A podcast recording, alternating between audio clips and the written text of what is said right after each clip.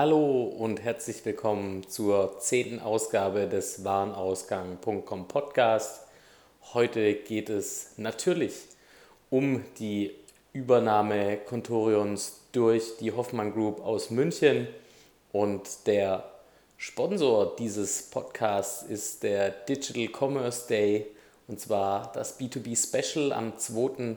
und 3. November in Stuttgart. Es gibt also wieder einen Tag Insights äh, aus der Praxis, aus der B2B Digital Commerce Praxis und am zweiten Tag dann wieder Workshops, wo wir noch ein bisschen tiefer in verschiedene Themen eintauchen.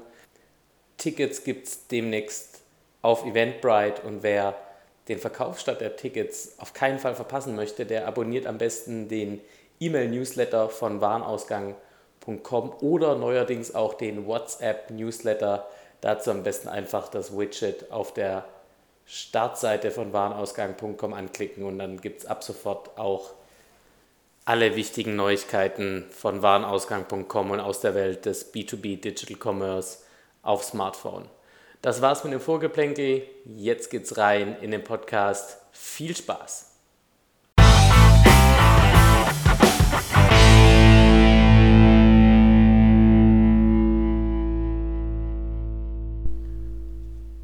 Hoffmann kauft Contorion. Eine erste Analyse der Spree-Isar Connection.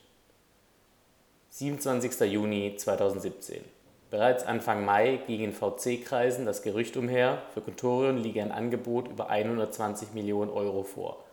Aus der Werkzeughandels- und MAO-Branche hörte man kurz darauf, dass wohl die Hoffmann Group aus München hinter diesem Angebot stehe. Was ich persönlich damals für relativ unwahrscheinlich hielt, ist seit heute unumstößlicher Fakt vorausgesetzt die Kartellbehörden stimmen der Übernahme zu. Noch Anfang April hielt ich es zudem für generell unwahrscheinlich, dass Contorion schnell verkauft werden würde. Hoffmann hat also Nägel mit Köpfen gemacht und Contorion für die kolportierte Summe von 120 Millionen Euro von den bisherigen Anteilseignern zu 100 Prozent übernommen. Die Gründer wollen langfristig an Bord bleiben. Etwas Besseres hätte ich mir anlässlich des kurz bevorstehenden einjährigen Jubiläums von Warenausgang.com gar nicht träumen lassen können. Eine Frage, die mich im letzten Jahr stark beschäftigt hat, war nämlich tatsächlich genau diese. Was passiert eigentlich, wenn ein Stratege wie Wirth, Berner und Co. Contorion kauft? Jetzt ist der Zeitpunkt gekommen, an dem man sich darüber ausführlich Gedanken machen muss. Nachdem die Mainstream-Medien heute vor allem die sorgfältig vorbereiteten Pressemitteilungen von Project A, Contorion und Hoffmann verbreiteten, möchte ich die Gelegenheit nutzen, die Akquisition aus verschiedenen Perspektiven zu betrachten. Die Hoffmann-Sicht.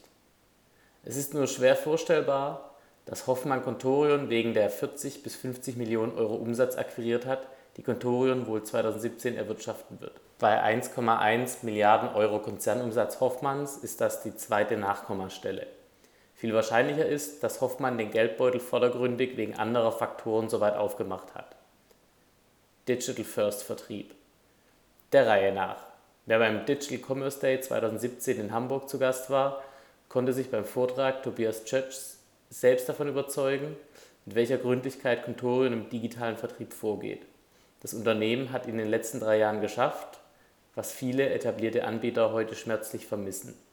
Einen Digital First Vertriebsansatz.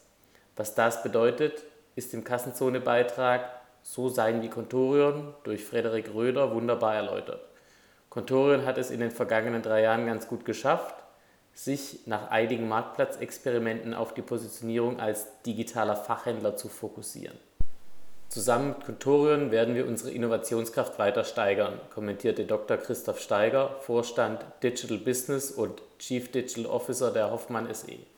Das junge Team wird den Kern eines Innovation Hubs bilden, mit dem wir kontinuierlich neue digitale Angebote für unsere Kunden entwickeln werden.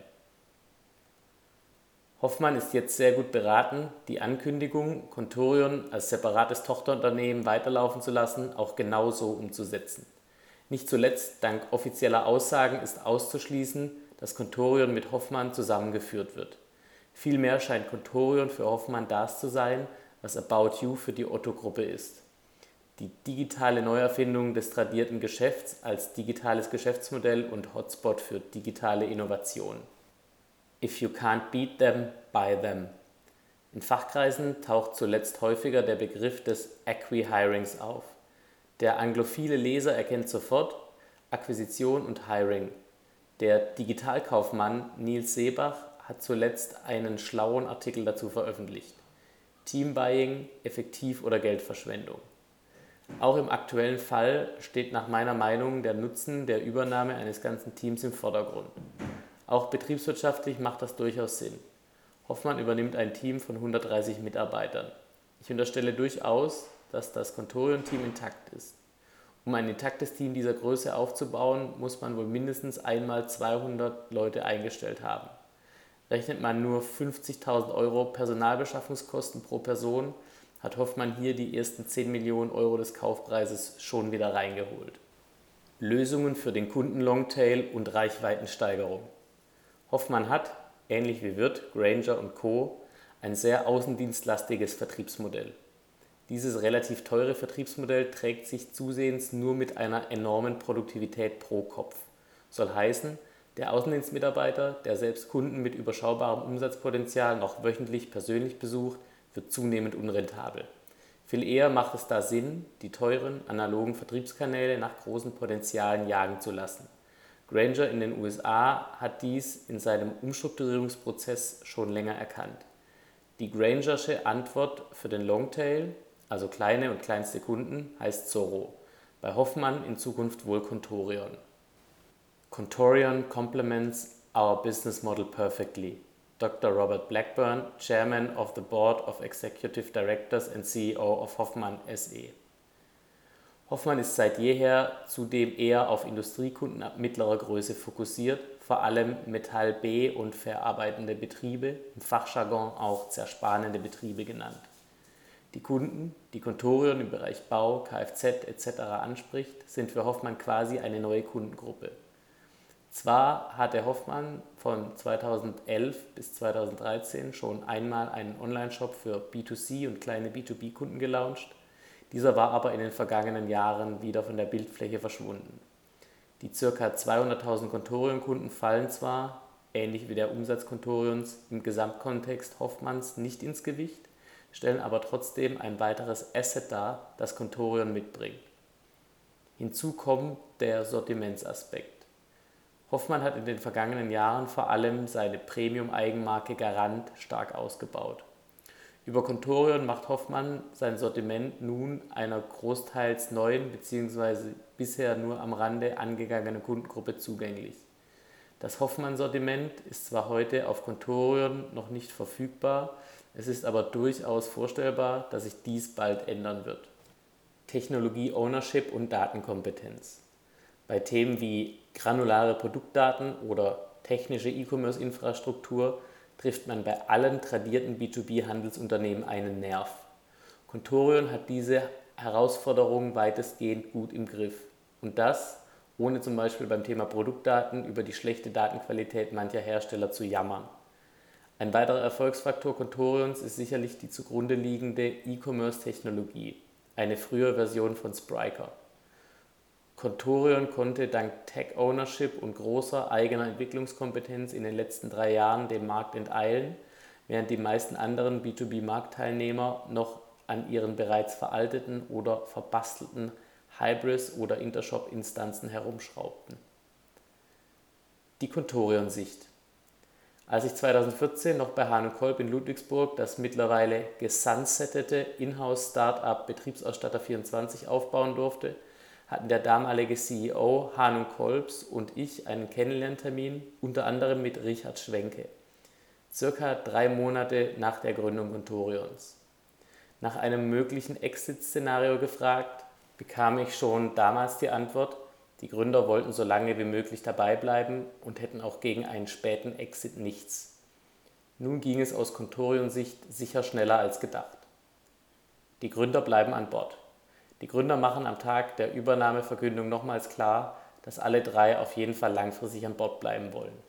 Aber, und das ist Kontoren Mitgründer und Geschäftsführer Frederik Röder wichtig, wie er dem Handelsblatt sagte, die Gründer bleiben langfristig an Bord. Neben Röder sind das Richard Schwenke und Tobias Tschötsch. Alle drei sind 33 Jahre alt. Contorion soll weiter in Berlin bleiben und unter eigener Marke firmieren. Das hat zwei Seiten. Einerseits scheinen Tschötsch, Schwenke und Röder tatsächlich auf einer Mission zu sein, nachhaltig etwas Großes aufzubauen. Der MRO-Markt hat mit 120 Milliarden Euro Marktvolumen in Europa sicher das Zeug dazu. Andererseits ist natürlich kein strategischer Investor daran interessiert, die Gründer und hauptsächlichen Erbauer eines Unternehmens früh zu verlieren. Daher ist es normal, dass diese bei einer Übernahme sogenannte Earnouts angeboten bekommen und diese normalerweise auch annehmen. Sie bekommen also ihre Anteile nur versilbert, wenn sie sich noch eine gewisse Zeit garantiert ans Unternehmen binden und eventuell sogar nur dann, wenn sie im Businessplan vereinbarte Ziele erreichen. Jetzt geht es erst richtig los. Gehen wir also von dem sehr wahrscheinlichen Fall aus, dass die Übernahme Contorions durch Hoffmann für Contorion nicht nur aus Marketing, sondern auch aus Motivationssicht tatsächlich einen Meilenstein in der Unternehmensgeschichte darstellt. Was ist denn für ein Unternehmen, seine Gründer, Gesellschafter und Mitarbeiter unangenehmer? Einem auf den Profit durch den Verkauf des Unternehmens angewiesenen Finanzinvestor zu gehören oder einen strategischen Investor mit gut gefülltem Bankkonto und langfristigen Absichten. Aus Contorion-Sicht klingt es also wie eine Liebeshochzeit. Wir wollen Nachhaltigkeit und das Ziel, dass wir etwas ganz Großes wollen, ist geblieben. Zudem kann Contorion vielleicht sogar einige Filetstücke Hoffmanns für sich nutzen. Da wären zum Beispiel die Erfahrung in internationalen Märkten als Türöffner für die Internationalisierung Contorions, die Logistikinfrastruktur Hoffmanns, zusätzliche Sortimente, bessere Einkaufskonditionen etc. Insofern ist man fast geneigt zu sagen, Contorion profitiert kurz- und mittelfristig sicher mehr von Hoffmann als Hoffmann von Contorion. Die Investorensicht. Bei Florian Heinemann, Uwe Horstmann, Thies Sander und Co allesamt Venture-Partner beim Ex-Contorion-Hauptinvestor Project A, dürfte am Montag der eine oder andere Sektkorken geknallt sein. Das bisher erfolgte Investment aller Investoren, unter anderem Project A, Endite Capital, Klöckner, Kercher, Bauer Ventures und so weiter, von ca. 20 bis 30 Millionen Euro in den Finanzierungsrunden Series A und Series B ist auf jeden Fall gut gehebelt. Im globalen VC-Kontext mag die 120 Millionen Euro Übernahme ein wenig Wellen schlagen, für den Operational VC Project A ist der Verkauf Contorions jedoch ein wichtiger Meilenstein auf dem Weg in den Venture Capital Olymp, zumindest in den europäischen. Ein kleiner Wermutstropfen ist, dass Project A und Co. vielleicht etwas früh verkauft haben. Contorion ist im digitalen MRO-Online-Markt Deutschlands unumstritten die Nummer 1 außerhalb von Amazon. Es gibt aktuell keine Nummer 2, die für einen ähnlich motivierten strategischen oder Finanzinvestor verfügbar wäre. Es darf munter spekuliert werden, ob man Contorion nicht nächstes Jahr zum Beispiel für 200 oder 250 Millionen Euro hätte verkaufen können.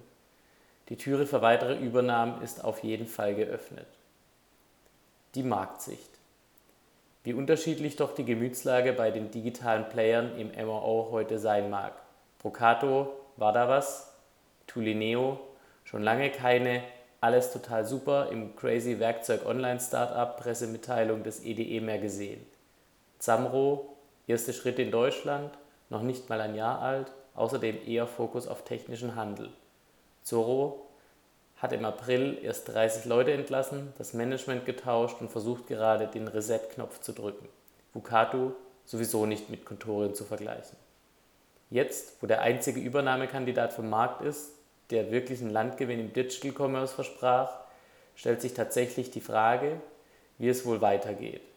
In München bei Amazon Business wird man derweil die Übernahme mehr oder weniger neutral zur Kenntnis genommen haben. Die Frage, ist das der Angriff Hoffmanns auf Amazon? Kann man spätestens nach der Wirtschen Aussage, wir waren mit Vucato ein halbes Jahr zu früh am Markt, aus dem Kontext heraus mit Nein beantworten. Für finanzstarke, etablierte B2B-Händler gibt es also bei sowieso schon überschaubaren Alternativen wieder eine weniger, sich im Digital Commerce schnell und vielversprechend weiterzuentwickeln. Next Level im Digital MRO. Der Kauf Contorions durch Hoffmann ist mitnichten ein Anzeichen für eine Blase. Bei genauerer, hier nicht ausführlich dargestellter betriebswirtschaftlicher Betrachtung lehne ich mich sogar so weit aus dem Fenster und behaupte, Contorion ist ein Schnäppchen. Für 120 Millionen Euro entwickelt sich Hoffmann vom Unsicherheitsfaktor vergangener Jahre mit Führungswechsel, Ausstieg des geschäftsführenden Gesellschafters, Spekulationen um eine Übernahme durch Granger etc. dank geschicktem M&A-Verhalten über Nacht zum digitalen Spitzenreiter unter B2B-Werkzeug und Co-Händlern in Deutschland. Hoffmann wird weiter Geld in Contorion investieren müssen. Das Unternehmen dürfte weit von der Profitabilität entfernt sein. Ganz risikofrei ist die Übernahme für Hoffmann sicher nicht. Auch die digitalen Herausforderungen im Kerngeschäft Hoffmanns werden nur dann gelöst werden, wenn der Wissenstransfer der Spree-ISA-Connection gelingt. Ganz abgesehen davon, dass das Restrisiko, in den kommenden Jahren doch noch ein Impairment Contorions durchführen zu müssen. Dank dem Tirendo-Debakel aus 2013-2014 sollte man hier aber in der Due Diligence besonders aufgepasst haben. Zum jetzigen Zeitpunkt und alles in allem aber eine echte Münchner Watschen für marktführende Anbieter wie Wirt, Granger oder Kingfisher, auch wenn man dort sicher noch eine Zeit benötigen wird, um selbst zu dieser Überzeugung zu kommen. Über Nacht ist nämlich auch der digitale Erfolgsdruck auf diese und alle anderen Marktbegleiter gewachsen. Der digitale MAO-Markt hat am 26. Juni 2017 das nächste Level erklommen